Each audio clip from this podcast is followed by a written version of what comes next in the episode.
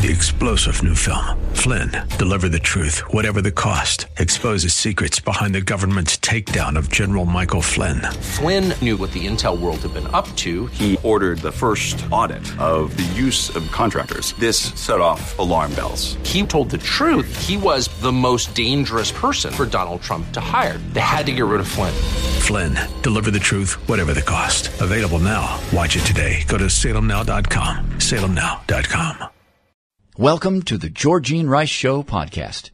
This program was originally broadcast live on 93.9 KPDQ. We hope you enjoy the show.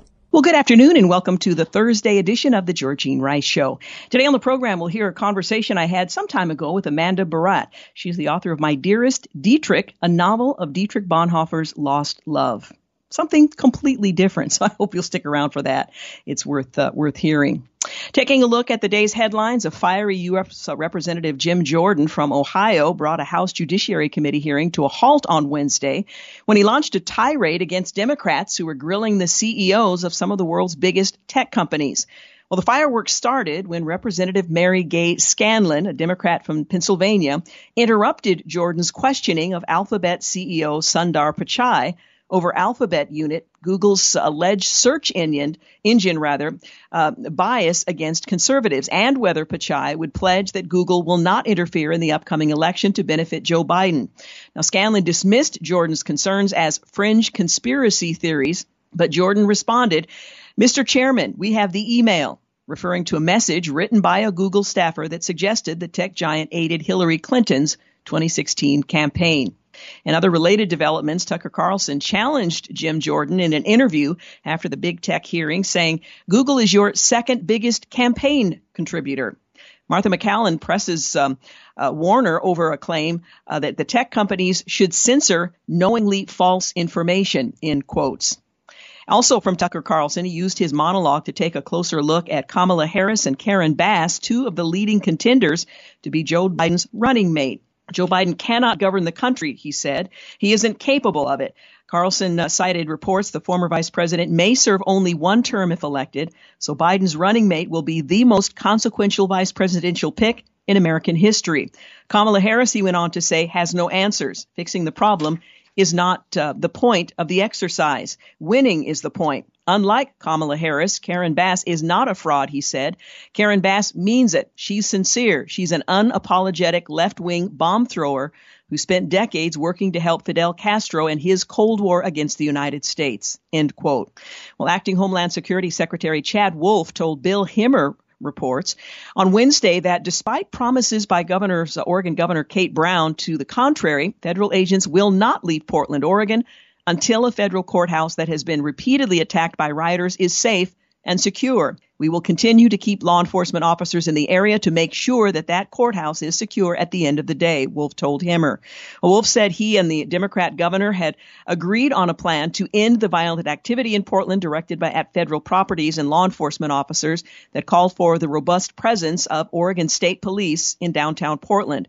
Over time, Wolf said, if the Oregon State Police and the plan that has been put in place is successful and we can uh, responsibly draw down law enforcement assets there, then we will. But only then. In other news, German police have uncovered a hidden cellar under the Madeleine McCann suspect's former home. And Michigan Inn um, uh, removes a Norwegian flag as residents falsely believe it's a Confederate flag suppose details actually matter. Laura Ingraham hammered Democrats over the deafening silence after a black Trump supporter was murdered. And Seattle residents slammed the defund the police campaign as a radical experiment during a city budget meeting uh, yesterday. The U.S. Uh, growth reports show that a record breaking economic plunge is underway, and a study has found small businesses are using personal funds to stay afloat during the coronavirus crisis. Kodak CEO, well, is in the picture of wealth on a stock rally and a government deal. Well, the NBA uh, camp in China is apparently abusing players. From the story, American coaches at three NBA training academies in China told league officials their Chinese partners were physically abusing young players and failing to provide schooling, even though Commissioner Adam Silver had said that education would be central to the program, according to multiple sources with direct knowledge of the complaints. The story also notes the academies take place in the same uh, police state in uh, western China where more than a million Uyghur Muslims are now held in barbed wire camps. The New York Times, Sopan Deb, this is a massive black eye for the NBA. The stories told in here are very condemning and a shout out to ESPN for some incredible reporting. Amy Swearer also weighs in in Twitter saying, but try putting a social justice statement about the Uyghurs on your jersey. I dare you. A poll says 70% of Americans won't take the vaccine right away, even when it's available. And that's even among the high risk Americans. Just 27% said that they'd, um, they'd get it right away. Well, the ACLU and Planned Parenthood are among those calling for the NCAA to boycott Idaho because the state doesn't allow boys to compete as girls. And a group of female athletes have responded with a letter urging them to ignore those efforts. Alliance Defending Freedom, their website has more on that. Well, the GOP pandemic uh, spending includes cash for School choice. Most states have private school choice programs like tax credit scholarships or education savings account. The GOP proposed uh, credit scholarship uh, would require states that don't have them to create programs at least temporarily to sur- or surrender their share of the uh, funding to other states. Union controlled states would hurt their constituents by refusing to set up scholarship programs. Bill Gates agrees with Trump's with Trump rather that schools should reopen, explaining the benefits in uh, almost every location, particularly if you can protect the teachers as well. The benefits outweigh the costs. David Henderson says that once the pandemic ends, many parents, perhaps millions, will have a new appreciation of how mediocre a job the public schools were doing. They'll continue homeschooling, switch to a private school, or push hard to end restrictions on the growth of charter schools. An NFL agreement says no players can attend indoor church unless it's below 25% capacity. And the Washington Post concedes, saying we'll capitalize white too. That's after the AP and others started capitalizing black but not white when referring to race. California is withholding money from cities that allow businesses to open, refusing to give them federal funds. And California lowered the bar standards so more minorities can become lawyers. According to the story, this month, the California Supreme Court, which oversees the state bar, agreed to lower the passing score for the exam, a victory for law school deans who have long hoped the uh, change would raise the number of black and Latino people practicing law. You're listening to the Georgene Rice Show. Well, according to NPR, the coronavirus pandemic triggered the sharpest economic con- contraction in modern American history. The Commerce Department reported on Thursday gross domestic product, the broadest measure of economic activity, shrank at an annual rate of 32.9% in the second quarter. GDP swings uh, are typically reported at an annual rate of uh, as they uh, were to continue for a full year, which can be misleading in a volatile period like this. The overall economy in the second quarter was 9.5% smaller than during the same period a year ago. Now, furthermore, after a sharp drop in March and April, economic activity began to rebound in May and June, although that uh, recovery remains halting and could be jeopardized by a new surge of infections. And that's exactly what some are hoping for and to take political advantage of. Well, the Trump administration is pushing on a claim by Oregon's governor that federal officers are withdrawing from Portland riot zones starting today, and instead said the forces will not back down until the state police get control of the nightly firebombing of the federal courthouse they are protecting. That again is reported by the Washington Examiner. Well, acting Homeland Security uh, Secretary Chad Wolf, as I quoted earlier, said that he and Governor Kate Brown have agreed to a deal that will put state police and local uh, police both outside and inside the federal zone. And if those police can end the nightly violence, then federal agents will begin to withdraw. Google CEO dodged questions on blacklisting of conservative websites, and the Commerce Department moves forward curtailing online giants' liability carve outs uh, and not a moment too soon.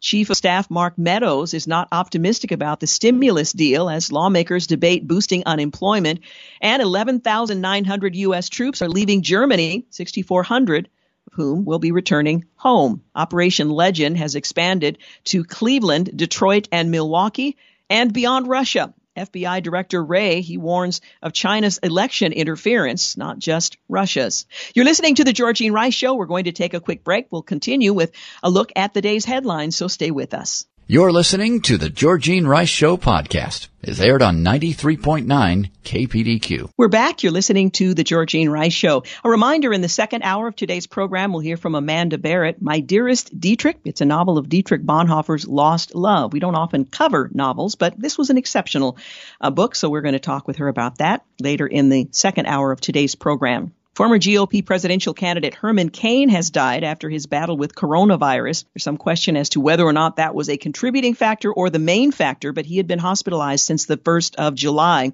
The FDA has opened the door to rapid at-home testing, according to USA Today, and the Fed is holding rates steady, saying economic growth is well below pre-pandemic levels. Seattle residents slammed the defund the police effort there as a radical experiment during a city budget meeting. And double standards, activist teachers say it's not safe to go back to work while many attend mass protests. Well, on this day in history, 1619, the first representative assembly in America convenes in Jamestown in the Virginia colony. 1942, President Franklin Delano Roosevelt signs a bill creating a woman's auxiliary agency in the Navy known as the Women Accepted for Volunteer Emergency Service, or WAVES. 1956, David uh, Dwight, rather, D. Eisenhower signs a measure making in God we trust the national motto, replacing E pluribus unum, one of many.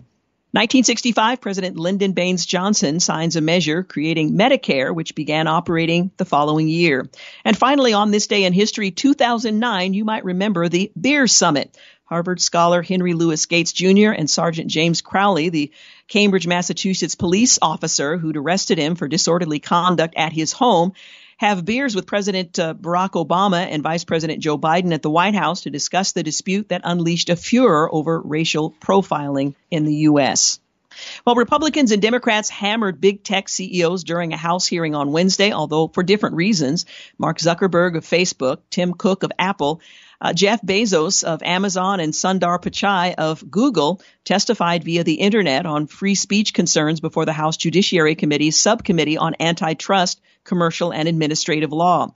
Prior to the COVID-19 pandemic, these corporations already stood out as titans in our economy. In the wake of COVID-19, they're likely to emerge stronger and more powerful than ever before. That was a quote from the subcommittee chairman, David Cicilline a Democrat from Rhode Island. Well, some of the key highlights of the hearing, Representative Jim Jordan opened the uh, hearing with comments by saying, I'll cut to the chase. Big tech is out to get conservatives. He noted that in 2020, Google removed the homepage of Breitbart and the Daily Caller and threatened to um, demonize the Federalist. Amazon banned a conservative commentator's book on coronavirus, Jordan said. It's Amazon's Smile uh, charity won't allow customers to give to conservative groups such as Family Research Council and the Alliance Defending Freedom, but allows donations to Planned Parenthood. Google and YouTube announced a policy censoring the content that conflicts with recommendations of the World Health Organization. Jordan said, think about that. The World Health Organization, the organization that lied to us, that uh, shield for uh, China. If you contradict something they say, they can lie for China. They can shill for China. You say something against them, you get censored. Again, this is part of the hearing that took place yesterday. The Ohio Republican said such moves by big tech companies matter before the November elections. The power these companies have to impact what could happen in an election, what American citizens get to see prior to their voting is pretty darn important. We all think the free market is great. We all think competition is great. We love the fact that these are American companies. What's not great is censoring people, censoring conservatives and trying to impact elections. If it doesn't end, there has to be a consequence. Jordan asked uh, CEO of Alphabet Inc. and subsidiary Google LLC, whether Google would commit to trying not to tilt the election to Democrats. Pichai seemed slow to respond. But he did say, Congressman, we approach our work. We support both, both campaigns today. We think political ads are an important part of free speech in democratic societies, and we engage with campaigns according to law, and we approach our work in a nonpartisan way. Jordan says it was yes or no question. Pichai responded, we support work that campaigns do. Jordan appeared to become exasperated. I understand that, he went on to say. Can you today assure Americans that you won't tailor your features to help, specifically help any candidate over another? Finally, Pichai said, we won't do any work to politically tilt anything one way or the other. It's against our core values, end quote. After Jordan's exchange with the Google executive, Representative Mary Gay Scanlon said, Thank you, gentlemen. I'd like to redirect your attention to antitrust law rather than fringe conspiracy theories. Jordan jumped to defend himself, but Cicilline, uh, using his power as chairman, said, Mr. Jordan, you do not have the time. Please be respectful to your colleagues. When someone comes uh, after my motives for asking a question, Jordan said, I get a chance to respond. The chairman, however, did not allow that. Then Representative um, uh, Jayapal or Jayapal from Washington noted that last year she asked Amazon's Associate General Counsel whether the company used any specific seller data in creating its own product. The counsel told her no. Jayapal said. Uh, however, on Wednesday, Bezos gave a different response than the company's lawyer to the same question. In July of 2019, she said, your employer, uh, your employee, Nate Sutton, told me under oath in this committee that Amazon does not does not rather quite use any specific seller data when creating its own private brand product. Uh, so let me ask you, Mr. Bezos, does Amazon access and use third party seller data when making business decisions? And just a yes or no will suffice, sir. Bezos didn't offer such clarity. I can't answer that question yes or no, the Amazon CEO said. What I can tell you is that we have a policy against using seller specific data to aid our private label business, but I can't guarantee you that this uh, policy has never been violated, end quote. Jayapal noted a Wall Street Journal story that said the company violated the policy. Mr. Bezos, she said, you're probably aware that in April of 2020 report, the Wall Street Journal revealed that your company does access data on third party sellers, both by reviewing data on popular individual sellers and products and by creating tiny product categories that allow your company to categorically access detailed seller information in a supposedly aggregate category. Uh, do you deny that report? Well, Bezos, also the owner of the Washington Post, seemed to question the journal's report on his company because of the use of anonymous sources. The Ohio Republican said such moves by, um, in fact, I'm looking at the wrong thing. Anyway, um, I'm familiar with the Wall Street Journal report. He said, uh, you're talking about we continue to look into that very carefully. We're not yet satisfied that we've gotten to the bottom of it. We're going to keep looking at it. I'm not as easy as you would think because some of the, or rather, it's not as easy as you think because some of the sources in the article are anonymous, but we continue to look into it. Jayapal replied, I take that as you're not denying that you're looking into it. Another um, interesting exchange came with Representative James Sensenbrenner. It had to do with whether or not Facebook would take down risky COVID 19 uh, posts. A ranking member of the committee uh, pressed Zuckerberg on Facebook's threshold for taking down content. He cited Twitter's suspension of Donald Trump Jr. for posting about drugs to treat COVID-19. Exactly what are your standards in, quote, filtering out political speech that maybe some people out there don't agree with, Sensenbrenner asked. Well, Zuckerberg said the goal is to offer a platform for all ideas, and he added, and I'm quoting, frankly, I think we've distinguished ourselves as one of the companies that defends free expression the most we do have community standards around things that you can and cannot say. I think uh, you would likely agree with most of them. They banned categories of harm such as promoting terrorist propaganda, child exploitation, incitement of violence, some more legalistic things like intellectual property violations. They also banned things like hate speech that could lead to dehumanizing people and encouraging violence down the road.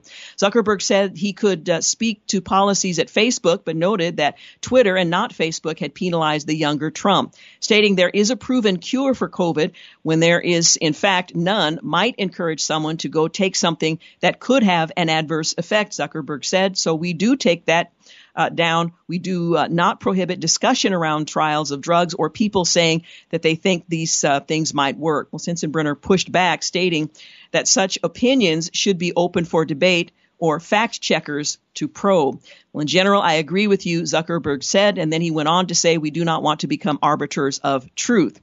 Finally, Apple CEO okay with Huawei, Cook CEO of um, Apple stressed that his company is not a monopoly. He later brought up Huawei Technologies uh, Company Inc., among other competing companies, as have um, having an approach that he is okay with.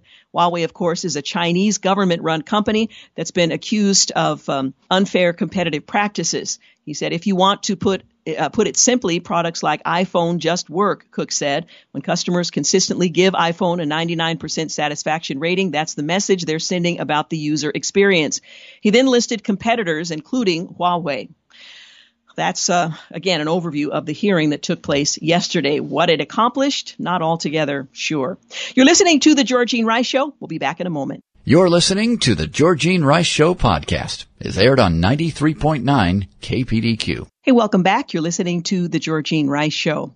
Well, as I mentioned, the who's who of big tech took a turn over, or rather before Congress uh, yesterday, and not a moment too soon considering the mess they're making of free speech. Tony Perkins wrote on the subject, pointed out that the men behind Apple, Facebook, Google, and Amazon have a lot of questions to answer about censorship if House leaders will let Republicans ask. Well, they weren't asked much, but the first one, considering what happened uh, this week with the Frontline Doctors Conference, ought to be why are you letting your political agenda get in the way of the coronavirus facts. Well, again, Tony Perkins says by the time Facebook had taken it down, their news uh, conference on COVID, uh, had beaten out some of the biggest names on the platform. With 17 million views, even the group America's Frontline Doctors was surprised at how desperate people were for information. They'd come to D.C. with one goal to address some of the rumors about the pandemic and share their views on the best ways to fight it. As men and women who'd spent the last several months treating patients with COVID, their opinion was valuable to everyone, it turns out, except for Facebook, Twitter, and eventually all of them. Mark Zuckerberg's platform pulled the video, insisting it was full of false information information about cures and treatments for COVID 19. Twitter and YouTube soon followed suit. Dr. Taryn Clark, one of the participants who joined um, Washington Watch yesterday, was shocked, first because the event got so much attention and then because it was considered controversial. Their intention, she insisted, was only to help answer people's questions. The numbers are starting to look like they don't add up. People are living in fear. There have been a lot of deaths, but um, recently, more of the people who have tested positive with this have not had symptoms, have been younger, healthier, and removed more quickly, or rather recovered more quickly. So I think there is really a curious, a curiosity rather in our society as well. It's not looking like in my community like it's supposed to look and it um, it uh, looks on the news. So what's the story here? So they were attempting apparently in this video to address that. Their main goal, Tony Perkins goes on to say, Taryn said, uh, was to share what they'd seen up close. We had, as you uh, said, millions and millions of viewers, and then we were equally surprised when we woke up and all of it had been taken down. Even the website that hosted their conference was gone, along with all the links to the studies that had been done on hydroxychloroquine that she said um, uh, shocked everyone. It's where so many people seem intent on shutting down debate that makes us frustrated. There are papers, she explains, from our own government talking about the drug's effectiveness in treating other COVIDs. Uh, I don't know how it's controversial that we're looking at uh, NIH papers from the time uh, Anthony Fauci was at the NIH. The facts, Taryn argued, are being ignored, and she knows it because she treated actual patients and watched their recovery. I was referring people to the CDC's own website, she said, which has a two page fact sheet on the drug, and even that is a cause for censorship. Uh, Taryn argued the medical community has studied this drug for years. It's been around a very long time, so it's not a mystery. It's not unsafe. It's effective immediately. I just don't know how it could be seen that we're advocating something dangerous. Anyway, these 20 physicians that were part of this video from across multiple specialties aren't doing this for media attention. She went on to say, we don't have a dog in the fight. We have nothing to gain financially. We're motivated because we want to help people and we want to cut through what some of the medical boards are doing with this medication. It's so out of control, she explained, that pharmacists refusing to fill prescriptions. I've never seen, uh, uh never been questioned about a prescription, she said. I could probably probably write a prescription for a crazy amount of opioids and get less pushback than I got on this for 20 tablets of this medication. It is unprecedented. Well, what's driving this unusual behavior in the medical community? Well, the doctor uh, doesn't know. What she does know is that these social media platforms are just as committed to covering up the facts as anyone, and it's time to call them out. So again, all of this in the context of that hearing just yesterday. Well, in other uh, other news, there is a tale of two relief bills. These days, the two parties couldn't be more different.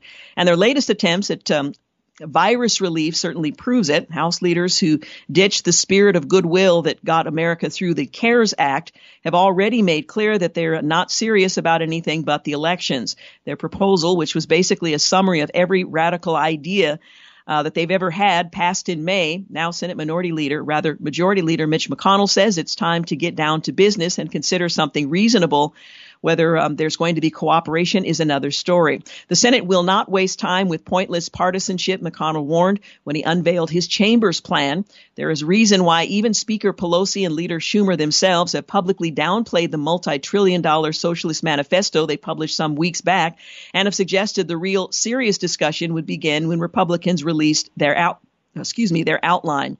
Well, unlike House Democrats, the Senate majority doesn't think taxpayer funded abortion, cash for illegal immigrants, marijuana banking, um, state bailouts, rigged elections, and the redefinition, redefinition of the family will do much about America's real needs at this time. So they've offered something else, the HEALS Act. I hope this strong proposal will occasion a real response, McConnell told reporters with an eye on the other chamber. Not partisan cheap shots, not the predictable, tired old rhetoric as though these were ordinary times and the nation could afford ordinary politics. Again, a tale of two bills dealing with the fallout from COVID 19. Well, gross domestic product fell 9.5% from April through June, the Commerce Department said today, the largest quarterly drop in record, or rather recorded history. The economy contracted uh, by an annual rate of 32.9%, slightly less than economists had predicted. The second largest drop in GDP was in 1921. Meanwhile, another 1.43 million Americans filed initial unemployment claims last week. The 19th week, the total has surpassed 1 million new claims. Well, the staggering numbers come as cases of the coronavirus increase in some southern and western states that reopened their economies several weeks ago, causing governors in Texas, Florida, and California to implement some social distancing restrictions once again. And Congress faces increasing pressure to approve another coronavirus relief package as out of work Americans face the expiration this month of the extra $600 a week in unemployment benefits lawmakers approved in March as the pandemic began spreading rapidly across the country. Well, NASA's Mars 2020 Perseverance rover launched to the Red Planet today. The rover launched from Florida atop the United Launch Alliance Atlas V rocket. Um, NASA's uh, rover launched into space atop the uh, uh, rocket at 7:50 a.m. Eastern Daylight Time from Launch Complex 41 at Cape Canaveral. The rover lifts off uh, right at the start of the mission's launch window, which had been planned for when Earth and Mars are in perfect alignment. Lifted by 2 million pounds of thrust, it took the rocket about 5 seconds to clear the launch tower at Cape Canaveral. We're in touch with the spacecraft. Everything is normal, according to Dr. Thomas Zurbuchen, who's NASA's associate administrator for the science mission. The journey to Mars will take 7 months. The rover is scheduled to land on Mars um, and a particular crater in February of 2021. The mission's duration on the red planet's surface is at least one Martian year or about 687 days. A Mars helicopter is also being transported with the rover dubbed Ingenuity. The helicopter will be the first aircraft to attempt powered flight on another planet. Well, during its time on Mars, the Perseverance rover will search for evidence of ancient life on the red planet. Mars is looming large for a number of other countries. China, for example, recently launched its own uh, Tianwen 1 missile to land a rover on Mars. The United Arab Emirates also recently launched an Amal orbiter to the red planet. Amal, which is an Arabic word for hope, will not land on Mars, but is the uh, Arab world's first interplanetary mission. Meanwhile, in a rather puzzling act, President Donald Trump, uh, lagging in the polls and grappling with an economic collapse and public health crisis on Thursday, floated the startling idea of delaying the November 3rd presidential election. The notion drew immediate pushback from Democrat and Republicans alike in a nation that has uh, held itself up as a beacon to the world for its history of peaceful transfer of power. Trump suggested the delay as he pushed unsubstantiated allegations that increased mail-in voting due to the coronavirus pandemic would result in fraud. But shifting election day is virtually impossible, and the very idea represented another bracing attempt. Um, uh, according to his critics, to undermine confidence in the American political system. Well, I'm going to leave that there for now. We're going to take a look at voter fraud and mail in balloting and why it isn't unsubstantiated, but is in fact, there are in fact real reasons for concerns. We'll get into that on another occasion.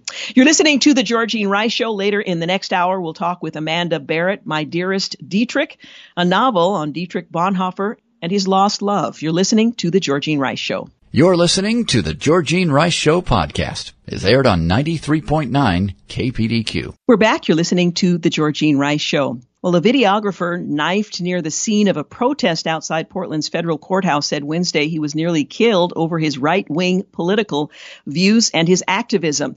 I was stabbed for being a conservative journalist. That's a quote from Andrew Duncombe, 25, who films demonstrations and other political events under the moniker Black Rebel.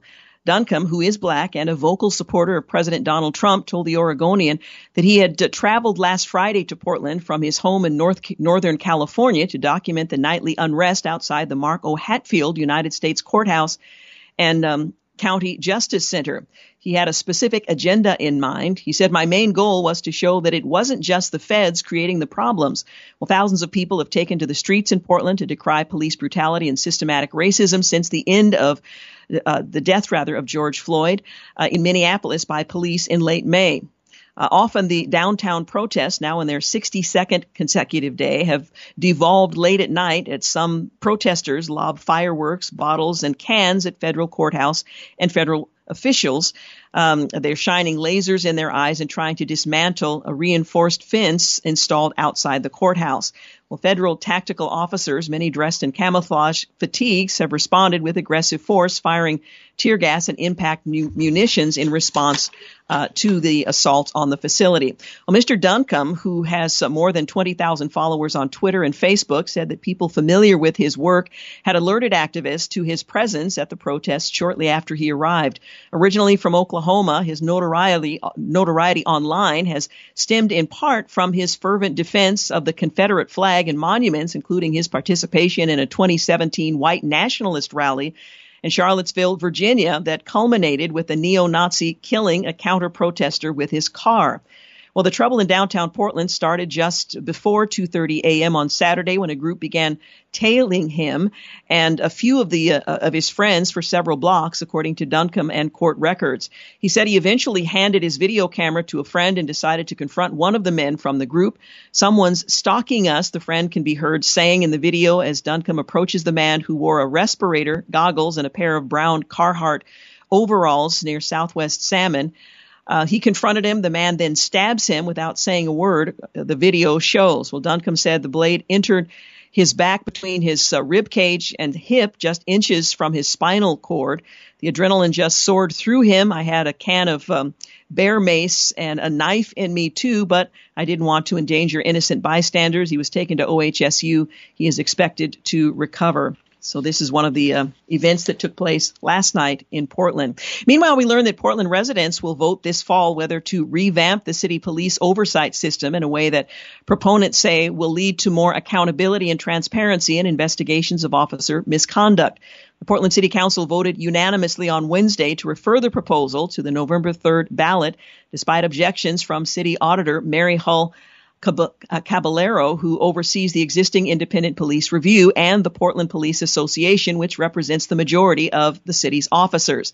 Commissioner Jo Ann Hardesty, whose office crafted the proposal, tried to reassure Portland police officers that those committing, uh, rather committed to serving the community should not fear the new plan. This new measure, she says, will make them better and will make new officers who join them better. This is about being accountable to each of us, the officers and the community. Hardesty said community members members have called for a truly empowered independent accountability system before and after the independent police review was created in 2001.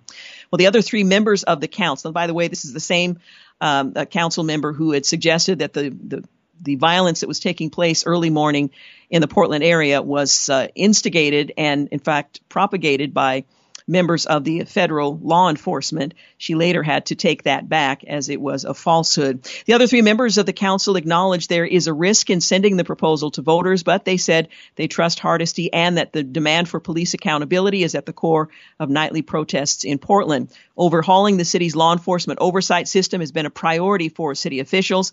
She said the ballot proposal amounts to a framework for the new system and that the city would have 18 months if it passes to iron out the details. Again, if uh, she has proposed it, I'm already a bit skeptical about what's in it, but I haven't yet seen it, so I'll reserve judgment until I have.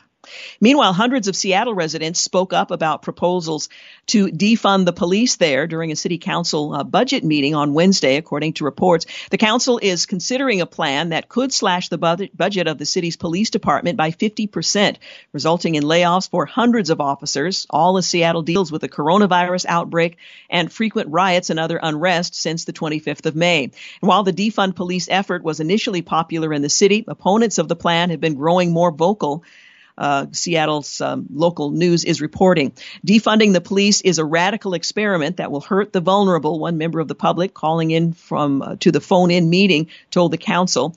Uh, in addition, the Seattle Police Officer Guild, the union representing police, said it had collected more than 20,000 signatures on the Stop Defunding petition that station reported. But proponents of the defund police plan say it would be part of an effort to repair race relations in the city following years of excessive force against minorities and others uh, claiming to be mistreated. Nothing less than defunding will begin to heal the violence committed by police against Seattle's black, brown, and indigenous peoples. So it's an all or nothing situation there. Um, an estimated 300 people who signed up to address the council in the process uh, that took uh, three hours uh, was recorded as uh, commenting. Earlier on Wednesday, Seattle Police Union leader Michael Solan he said that uh, he lashed out against the mayor who had uh, claimed on CNN on Monday that President Trump was using federal agents in Seattle and other cities as a political tool in what she describes as a dry run for martial law. Solan said, uh, countered rather clearly what the dry run for Seattle was, CHOP experience, where multiple people were shot and killed. Currently, a veto proof majority on the city council supports the cut to the police department, despite sh- uh, polls showing that public support is split uh, in the city of Seattle. Well, the Oregon Health Authority on Wednesday announced 304 new coronavirus cases in the state of Oregon, eight more fatalities, pushing the state's mounting death toll to record levels over the past few weeks. At least 66 Oregonians have died since the 12th of July, a sum that has already surpassed Oregon's deadliest three week uh, stretch from late March to April. The Oregon, uh, Oregonian Oregon uh, Life is tracking the coronavirus deaths by week using the data uh, of death uh, instead of the date of the death. Uh, reported by the health authority. More than half of the recent deaths have been concentrated among residents from just three counties, Multnomah, Marion, and um, Umatilla counties. The average age of those residents across all of Oregon who have died has been 77. Meanwhile, Governor Kate Brown today announced that two counties, Lincoln and Union, have succeeded in reducing the spread of COVID-19 sufficiently enough to be removed from the county watch list. Meanwhile, three counties, Hood, Marion, and Multnomah, have been added to the watch list. This brings the total number of counties on that list to 10. The county watch list allows the state to prioritize resources and assistance to counties that are seeing the broadest spread of COVID-19. When a county is placed on the watch list, the Oregon Health Authority increases monitoring and communication and deploys additional technical assistance and resources such as epidemiological support, uh, case investigation, and contact tracing help. The governor said in her conference, I want to applaud county officials and community members in Lincoln and Union counties for their diligent work in bringing the spread of COVID-19 under control in these areas. Your leadership shows that we can reduce the spread of this disease if we work together, the governor once again said. Lincoln and Union counties were successful in reducing community spread and coming off the watch list thanks in part to the diligent work of local public health staff as well as community members. Uh, counties are placed on the watch list of when uh, COVID-19 is spreading quickly and public health officials cannot trace that spread to specific sources, creating a potentially dangerous dynamic. Specific markers of this rapid community spread include uh, when there is a sporadic case uh, rate of 50 or more per 100,000 people in the last two weeks, and the county has uh, had more than five sporadic cases in the last um, uh, several weeks as well. Counties remain on the watch list for a minimum of three weeks and until their sporadic case rates drop below these thresholds. You're listening to the Georgene Rice Show. We've got news and traffic coming up in just a moment. And then in the second hour of the program, we're going to hear Amanda Barratt, author of My Dearest Dietrich, a novel of Dietrich Bonhoeffer's Lost Love.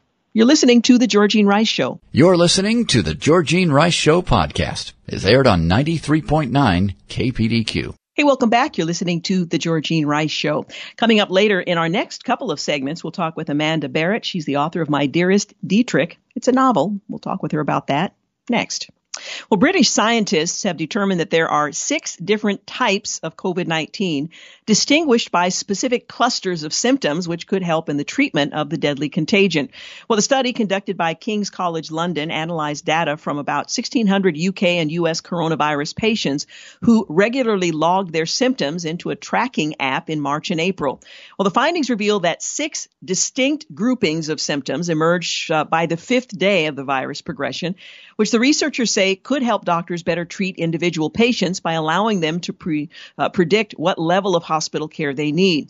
Our study, according to the lead researcher, Dr. Carole Sudre from King's College, our study illustrates the importance of monitoring symptoms over time to make our predictions about individual risk and outcomes more sophisticated and accurate. This approach is helping us to understand the unfolding story of this disease in each patient, patient rather, so they can get uh, their best care. All of the people who logged their symptoms experienced loss of smell and headaches, but then had a varying combination of lesser known side effects as the illness set in, including confusion, abdominal pain, and shortness of breath. Well, the six clusters were broken down uh, by order of severity, and this is uh, the list. Flu like symptoms uh, with no fever, headache, loss of smell, muscle pains, cough, sore throat, chest pain, no fever. That's one cluster. Flu like with fever, as opposed to the first with no fever, headache, loss of smell, cough, sore throat, hoarseness, fever, uh, loss of appetite. Then a third, gastrointestinal, headache, loss of smell, loss of appetite, diarrhea, sore throat, chest pain, no cough. So you see there's some crossover in all of these. The fourth is severe level one fatigue, headache, loss of smell, cough, fever, hoarseness, chest pain, and fatigue. The next is severe level two, confusion, headache, loss of smell, appetite, cough, fever, hoarseness, sore throat, chest pain, fatigue, confusion, and muscle pain. And finally, severe level three, abdominal and respiratory uh, ailments, headache, loss of smell, loss of appetite, cough, fever, hoarseness, sore throat, chest pain, fatigue, confusion, muscle pain, shortness of breath, diarrhea, and abdominal pain. Well, the first three clusters that I mentioned were more common in younger and healthier patients, while the last three more severe symptoms were more likely in older patients or those with pre-existing conditions like diabetes, lung cancer, or obesity. Only 1.5% of people in the first um, cluster uh, of people uh, and the second as well as the third um, required breathing support like extra oxygen ventilators according to research but the likelihood of needing breathing support rose in the latter three clusters uh, with 8.6 9.9 and 19.8 percent respectively. So they're refining their understanding of COVID-19 and how it impacts partic- uh, particular individuals and keeping track of the symptoms has helped them to um, to be more precise, not only in understanding how it impacts individuals, but how to treat those individuals um, as well. Well, the Food and Drug Administration on Wednesday opened the door to COVID 19 testing that could be fast, cheap, and handled entirely at home if companies don't find the rules too burdensome. A routine screening of people who don't know they have COVID 19 could transform the fight against the disease. Now, these types of tests will be a game changer, they say, in our fight against the virus and will be crucial as the nation looks toward reopening. That's a quote from the FDA Commissioner, Dr. Stephen Hahn, in a statement announcing how the agency will approve at home tests. Well, so far the FDA hasn't allowed anyone to sell tests for at home use. And there's always, you know, is it going to be administered correctly and understood rightly? Well, lab tests to detect the coronavirus are accurate, but they're often restricted to people who have COVID-19 symptoms. It often takes days to get results, by which point the person may have already infected others. In fact, I had a procedure a couple of weeks ago. I had to have a week prior uh, to being admitted, I had to have the COVID 19, what I refer to as the lobotomy. It was the um, the swab that was stuck so far up my nose, I was certain I could feel it scratching the inside of my skull. And I never did get a definitive answer. No, you don't have it. Yes, you do. I was just permitted to go forward with the procedure, so I assume I did not. Well, with COVID-19, people are most contagious in the few days before they develop symptoms and as symptoms first develop. So screening at home may once or twice um, a week would allow people to test themselves before going to work or school, getting on an airplane, attending an event, or visiting an elderly relative, letting people know Um, they are infectious in real time, would enable them to self quarantine, and it would allow others to go about day to day life without risk in, of infecting others. So we're keeping an eye on how this develops, and the FDA again is. Um, uh, has opened the door to rapid at home testing for COVID 19. I don't know what that timeline looks like, but we're continuing to follow the story. Meanwhile, Dr. Anthony Fauci suggested yesterday that Americans should consider wearing goggles or a face shield in order to prevent spreading or catching COVID 19. Uh, if you have goggles or an eye shield, you should use it. The nation's top infectious disease expert told ABC News chief medical correspondent Dr. Jennifer Ashton during an Instagram live conversation on ABC News. When asked if we're going to get to a point where eye protection is recommended, the director of the National Institute of Allergy and Infectious Diseases responded, it might if you really want perfect protection of the mucosal surfaces. Uh, you have mucosa in the nose, mucosa in the mouth, but you also have mucosa in the eyes, he continued. Theoretically, you should protect all of the mucosal surfaces. So if you have uh, goggles or an eye shield, you should use it. He noted that goggles and eye or face shields are not universally recommended at this time, but if you really want to be complete, you should probably use it if you can. Well, the novel coronavirus pandemic has killed more than 662,000 people worldwide so far, and more than 16.8 million people across the world have been diagnosed with COVID 19, the disease caused by the new respiratory virus, according to data from the Centers for System Science and Engineering at Johns Hopkins University. Currently, the United States is um, the worst affected country with more than 4.3 million diagnosed cases and over 150,000 deaths. It's also the country that is best uh, situated, best prepared to address the disease. Well, Fauci called out four states by name that are struggling to get the virus in check. He and Dr. Uh, Deborah Birx, the White House's coronavirus task force coordinator, addressed these states in a call with governors on Tuesday. Ohio, Tennessee, Kentucky, and Indiana are among those that are starting to show the very subtle increase in percent uh, positives among the uh, totals tested, which is a surefire hint that you may be getting into the same sort of trouble with uh, with those states that the southern states got into trouble with. So we're watching that really carefully. He went on to say. Well, he also uh, when people should get testing for COVID 19, and that's in the absence of a home test that one can take periodically. Uh, if they believe they've been exposed to the virus, since there is no official guideline from the Centers for Disease Control and Prevention or the National Institutes of Health on when to get tested. Now, the question he uh, went on to uh, answer, the question came up at the task force meeting yesterday, and we asked the same uh, thing, uh, uh, but there's just really no recommendation, Fauci went on to say. I would think that five days is good. I might even go a day or so earlier uh, because of the incubation period uh, of when you get the symptoms is about five days. The window Fauci recommended is no earlier than three days, no later than five or six. But then again, it requires that you have access to the test if you uh, are not um, believed to, or if you don't know that you have uh, have the virus. Well, there's a lot of information swirling around, I thought it was interesting. Uh, in Providence, Rhode Island, the Associated Press reported that as the world races to find a vaccine and a treatment for COVID, there's seemingly no antidote in sight for the burgeoning outbreak of coronavirus conspiracy theories, hoaxes, anti mask myths, mask myths, goggle suggestions, and sham cures. The phenomenon, unfolding largely on social media, escalated this week by um, uh, the hearings on social media and what can and cannot be uh, considered by Americans. Um, experts worry the torrent of information is dangerously undermining efforts to slow the virus, whose death toll in the United States hit 150,000 yesterday, by far the highest in the world, according to the tally kept by Johns Hopkins University. Um, hard hit, uh, Florida reported 216 deaths, breaking the single day record if it uh, uh, it set earlier in the day, and South Carolina's death toll passed 1,500 this week, more than doubling over the past month trying to manage uh, information that's being made available, knowing what to believe, what not to believe, uh, who to follow, who to listen to, what we should have access to, and what we shouldn't, is uh, creating a significant um, storm for people trying to do the right thing, trying to understand what's happening, and it will only continue into the future. What to believe, what to do, what not to do.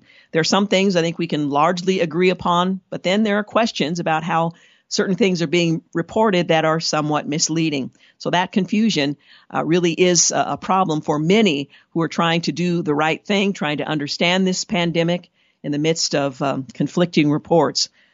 We'll try to provide for you what um, what we're learning, but again, doctors and professionals, I suppose, at this point, are the best uh, best to listen to as they're attempting to try to understand this pandemic and COVID 19.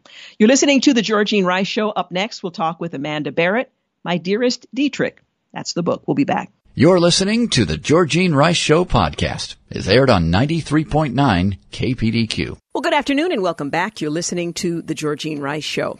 Well, the name Dietrich Bonhoeffer is probably familiar to many of you. He was a devoted Christian, famous for his resistance to Adolf Hitler's Nazi government. Well, many people know Bonhoeffer's record, well, at least part of it, at least. What many do not know is that Bonhoeffer was actually part of a real life love story. My next guest is the author of My Dearest Dietrich. She's a best selling novelist. Amanda Barratt takes readers deeply into the life of uh, Dietrich Bonhoeffer and his true love, Maria von Wedemeyer. Well, through detailed historical research, including photos, she takes readers behind the scenes of this hero of the faith and the woman whose love changed his life. Yes, there's a love story connected with Dietrich Bonhoeffer, and it's uh, it's just fascinating uh, to read about. Well, my guest, Amanda Barratt, is an ECPA best-selling author of several novels and novellas. She's a member of the American Christian Fiction Writers and a two-time FHL Reader's Choice Award finalist. She and her family live in northern Michigan, but she joins us today by phone to talk about her latest book, My Dearest Dietrich. Thank you so much for joining us. Thank you so much. It's so great to be here.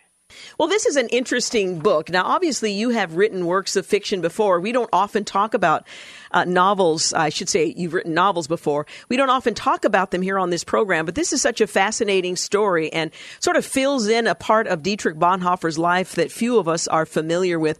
What inspired you to take on this subject and to write this book? So the first time I heard Dietrich Bonhoeffer's story, I was sitting around the dinner table, and my mom was sharing about the book she was currently reading, and that book was Eric Metaxas's Seven Men and the Secret of Their Greatness.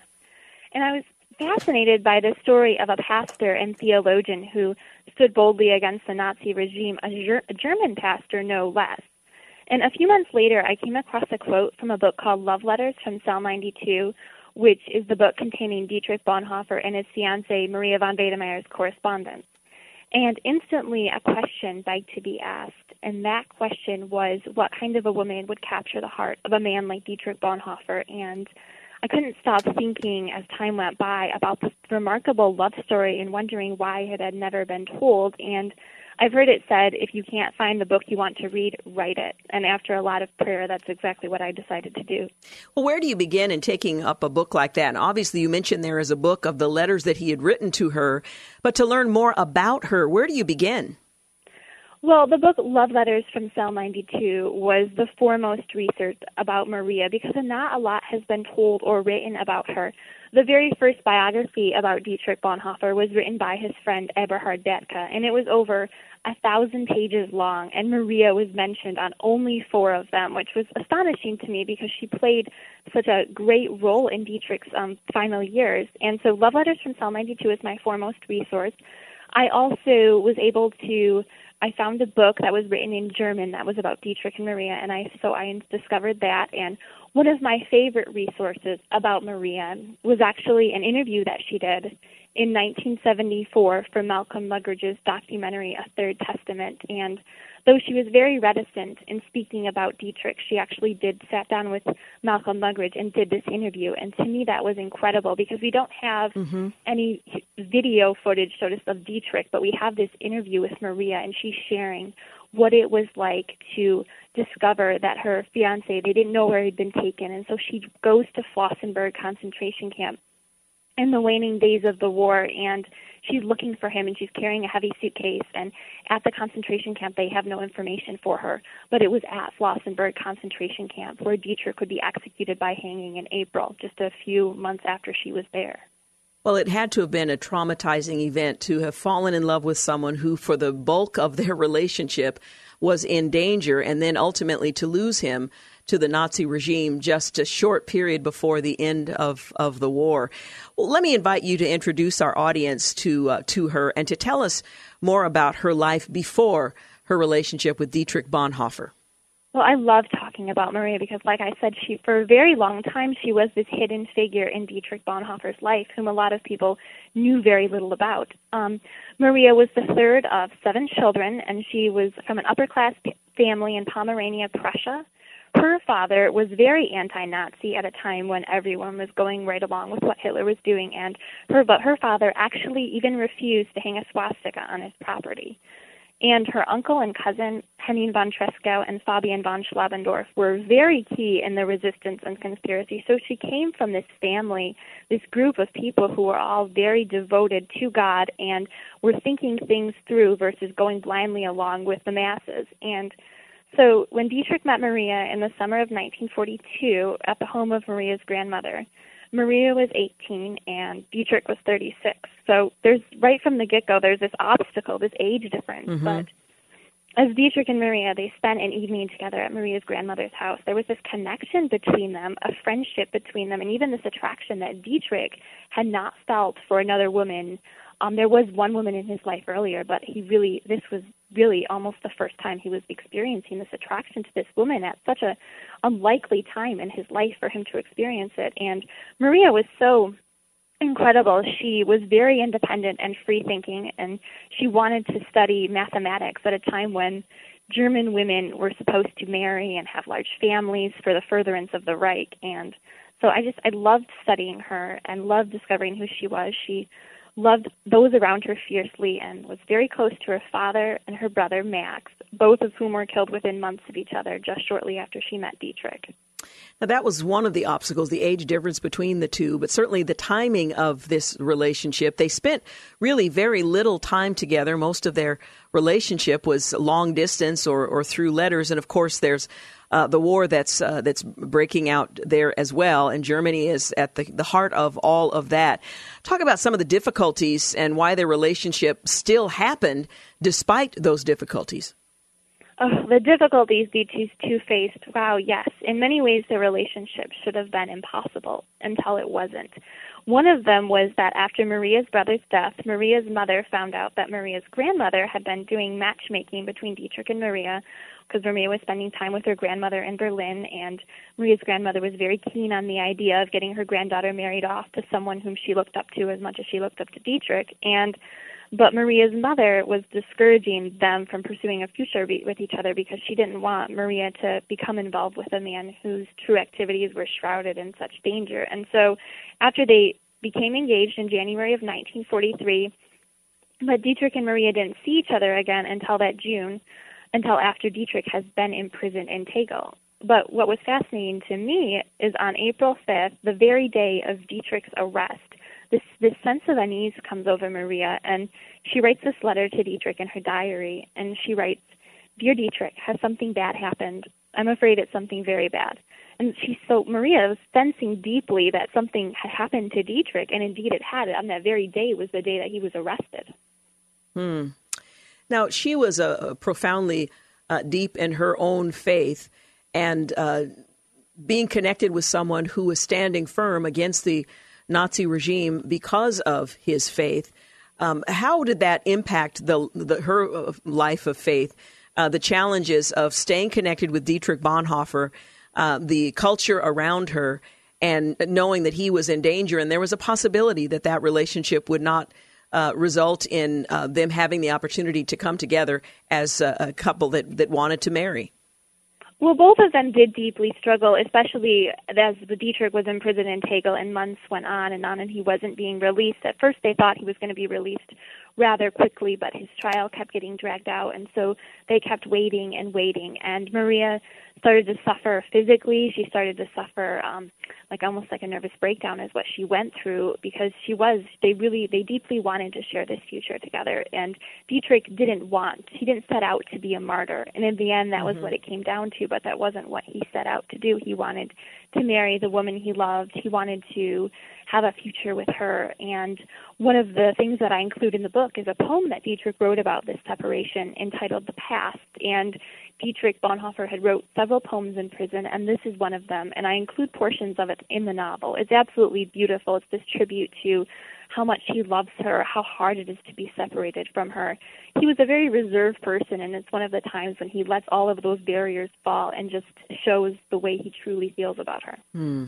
We're going to take a quick break, but we'll continue our conversation. Again, we're talking this afternoon about a fascinating book. It's simply titled My Dearest Dietrich, a novel of Dietrich Bonhoeffer's love, uh, or rather, lost love. She stays uh, true and faithful to the story itself, and I think for those of you who uh, believe uh, you know something about Dietrich Bonhoeffer, this is a glimpse into another aspect of his life that I think will reinforce your regard for him and certainly the woman that he loved. You're listening to The Georgene Rice Show. We'll be back in just a few moments. You're listening to The Georgene Rice Show podcast. It's aired on 93.9 KPDQ. We're back. You're listening to The Georgene Rice Show. I'm continuing my conversation with Amanda Barratt. She is the author of many novels. Her latest is a novel about uh, Dietrich Bonhoeffer's lost love titled My Dearest Dietrich. And you have the opportunity to learn more about uh, his love for this young woman who was uh, significantly younger than he, but also about her and what kind of remarkable woman would have captured his heart and the impact of events that were taking uh, taking place around them during this time. Well, tell us about some of the other key characters of the book and how they played a part in Dietrich and Maria's story. You mentioned that uh, there was a bit of matchmaking going on early on, but who are some of the other characters? To research was Dietrich's um, brother-in-law Hans von Dohnanyi, because Hans is the one who got Dietrich, a pastor, involved in the conspiracy. Hans worked for the Abwehr, which was German military intelligence, and he very early on, the Bonhoeffer family was in the know about what was going on, the horrors that were taking place, because Hans was asked to compile a dossier of Nazi crimes where he detailed the atrocities that were going on in Poland, corruption that was going on in the high Nazi officials. And so after Dietrich returned from a trip to America where he'd intended to be there during the war, but he felt God leading him to go back to Germany to stand with the German people at their time of suffering. And so when he arrived back in Germany, his brother-in-law um, helped him to get a place in the Abwehr so he wouldn't have to fight in the Wehrmacht at the time because he didn't feel that he could participate in Hitler's war of aggression.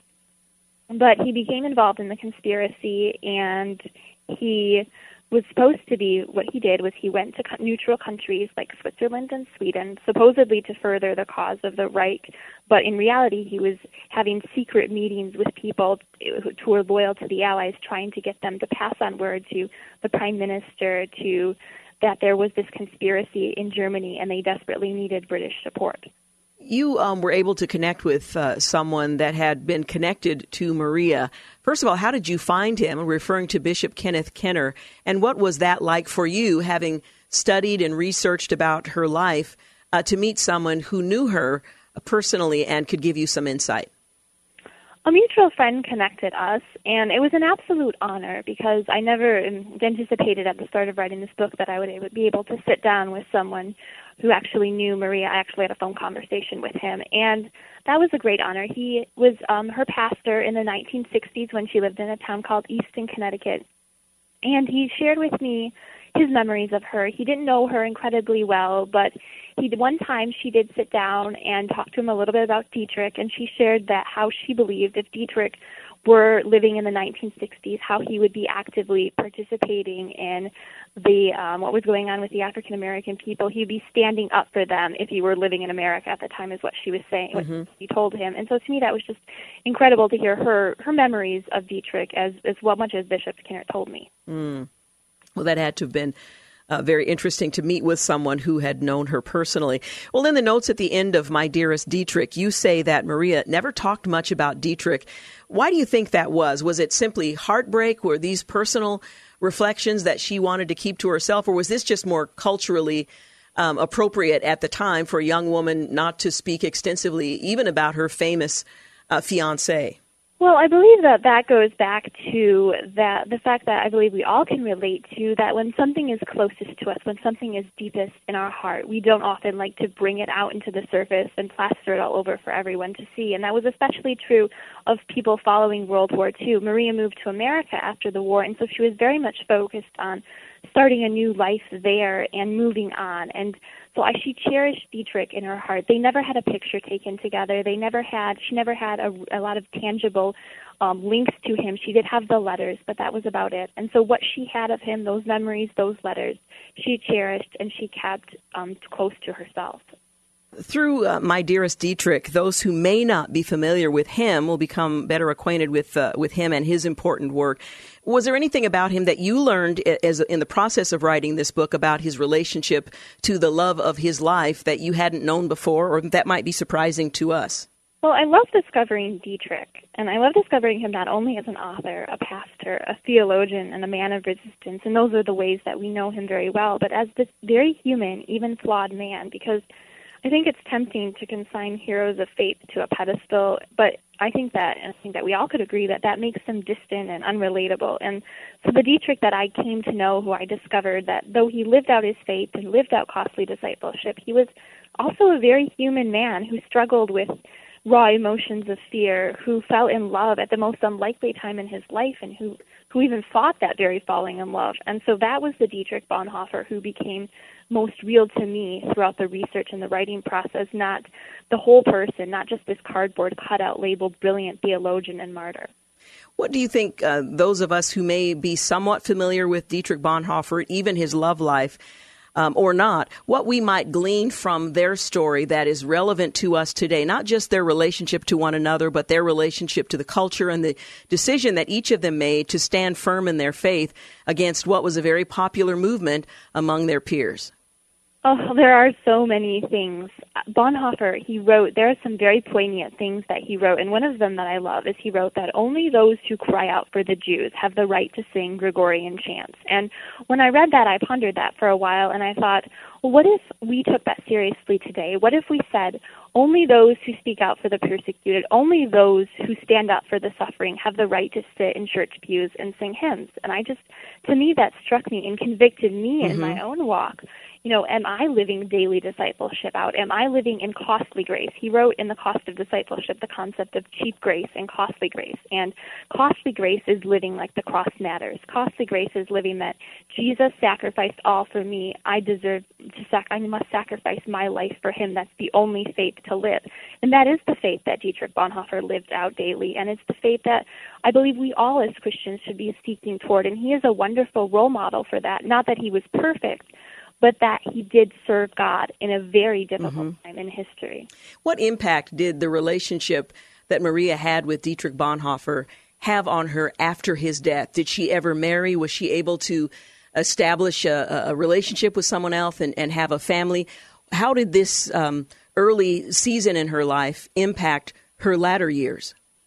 Well, she didn't discover Dietrich's death until the summer of 1945, and she did. She moved to America a couple of years after the war, and she studied at Bryn Mawr University and gained a master's degree in mathematics. And she did marry twice, but sadly, their both of her marriages ended in divorce. Although she, with her first husband, she had two sons, Paul and Christopher, whom she loved deeply, and after her second divorce, she moved to Boston, where she rose in the ranks at Honeywell Computers where she worked, and she became the head of her department in software engineering, which to me was astonishing for a woman at that time. I mean, that obviously just speaks to her strength, her intelligence, just the amazing person that she was. And mm-hmm. she was diagnosed with cancer in 1977, and four months later, she passed away at the age of 53, leaving her sister, Ruth Alice, the, um, the task of publishing her correspondence with Dietrich. Mm. How did writing this particular novel, being a novelist and this not being your first work, how did this impact you personally? Um, reading the intimate uh, communication between these two um, very important people and then having the charge to write about them.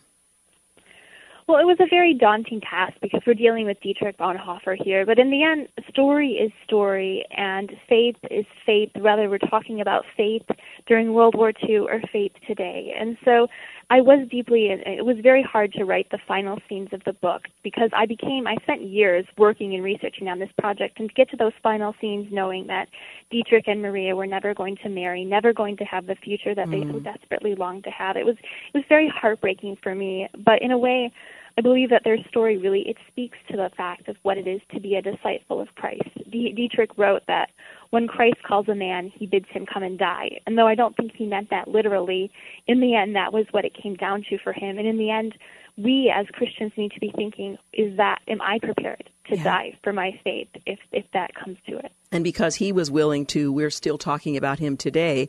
And because she was willing to love someone who had that kind of commitment, we still remember her as well. I'm so grateful that you wrote the book because you have a deep um, regard for their faith and you write faithfully about their relationship and challenge all of us who read the book, My Dearest Dietrich, to consider our faith more seriously as well. Thank you so much. Thank you so much. It's been a real pleasure. Appreciate it. Again, the book is titled My Dearest Dietrich, a novel of Dietrich Bonhoeffer's Lost Love by Amanda Barratt. You're listening to The Georgene Rice Show. We'll be back in a moment to wrap things up. You're listening to the Georgene Rice Show podcast. It's aired on 93.9 KPDQ. We're back. You're listening to the final segment of the Georgene Rice Show. 74 year old Herman Cain, former businessman and Republican presidential candidate, has passed away after being hospitalized for nearly a month. He also had COVID 19. Whether he died from that or complications related to the return of cancer is not altogether clear. But Herman Cain was the former Republican presidential candidate, an affable business magnate. He died Thursday after being hospitalized. He first went to an Atlanta hospital for treatment on the 1st of July, according to his staff. His death was, annou- his, uh, death was announced on Herman Cain's website and Facebook page, and it read, Herman Cain, our boss, our friend, like a father to so many of us, has passed away. The statement on his website said, uh, noting that there were hopeful indicators in recent days that he'd recover, but adding, and yet he, we also felt um, real concern about the fact that he never quite seemed to get to the point where the doctors could advance him to the recovery phase. Uh, Newsmax, which Cain recently joined, also posted an obituary confirming he died Thursday. Cain also was a Fox News contributor for years. Former Cain staffer Ellen Carmichael tweeted on Thursday morning, I'm very saddened to learn that the passing of my former boss, Herman Cain, I'm bracing for the cruelty online about how he deserved to get COVID and die because of his politics. We're living in a dark time, but they didn't know him as I did. Just days ago, Cain's staff said in several tweets he was undergoing oxygen treatment, but his organs and other systems were strong. Cain, rather, was the co-chairman of the Black Voices for Trump organization, attending the president's rally in Tulsa without a mask on the 20th of June. Cain was diagnosed in 2006 with stage four colon cancer that metastasized to his liver and was given a 30% chance of survival. He successfully underwent chemotherapy and had been in remission ever since. Cain, who successfully steered food chain Burger King and Godfather's Pizza to profitability and served as chairman of the Federal Reserve Bank of Kansas City, shot to prominence in 2012 when he launched a bid to be the Republican presidential nominee. While he had a strong following among Tea Party activists, his campaign was derailed when he was accused of uh, sexual harassment and misconduct during his time as CEO of the National Restaurant Association in the 1990s. He denied those claims but dropped out of the race. Cain first entered politics in 1996 when he was a senior advisor on Bob Dole's presidential campaign Following his 2012 presidential bid, he launched THE The Voice, an advocacy group focused on tax reform, energy policy, and national security, and has become a frequent commentator on news outlets. Again, 74 year old Herman Cain, former businessman and Republican presidential candidate, has passed away after being hospitalized, and he had COVID 19. Pastor John MacArthur in California's Grace Community Church announced that his church would continue to hold in-person services despite state mandated restrictions banning in-person worship services. About two weeks after California indefinitely closed churches and other businesses in more than 30 of the state's 58 counties as part of its response to the coronavirus, author and theologian MacArthur has given a biblical basis for his decision. Compliance would be disobedience to our Lord's clear commands, he wrote in a statement to the congregation on Friday. Government officials have no right to interfere in ecclesiastical matters in a way that undermines or disregards the God given authority of pastors and elders, he wrote. Christ is Lord of all. He is the one true head of the church. He was quoting Ephesians and Colossians. He is also King of kings, sovereign over every earthly authority. Timothy, Revelations. Grace Community Church has always stood immovably on those biblical principles. As His people, we are subject to His will and commands as revealed in scriptures. Therefore, we cannot and will not acquiesce to a government imposed moratorium on our weekly congregational worship or other regular corporate gatherings. Compliance would be disobedience to our Lord's clear commands. Some will think such a firm statement is inexorably in conflict with the command to be subject to governing authorities laid out in Romans 13 and 1 Peter 2. Scripture does mandate careful, conscientious obedience to all governing authorities, including kings, governors, employers, and their agents. In Peter's uh, words, not only to those who are good and gentle, but also to those who are unreasonable. Insofar as government authorities do not attempt to assert ecclesiastical authority or issue orders that forbid our obedience to God's law, their authority is to be obeyed whether we agree with their rulings or not. In other words, Romans 13 and 1 Peter 2 still bind the consciences of individual Christians. We are to obey our civil authorities as powers that God himself has ordained. He went on to write, and again I'm quoting from uh, Pastor John MacArthur of California's Grace Community Church. However, while civil government is invested with divine authority to rule the state, neither of those texts, uh, nor any other, grants civil rulers jurisdiction over the church. God has established three institutions within human society the family, the state, and the church. Each institution has a sphere of authority with jurisdictional limits that must be respected. A father's authority is limited to his own family. Church leaders' authority, which is delegated to them by Christ, is limited to church matters. And government is specifically tasked with the oversight and protection of civic peace and well-being within the boundaries of a nation or community. God has not granted civic rulers authority over the doctrine, practice, or polity of the church. The biblical framework limits the authority of each institution to its specific jurisdiction.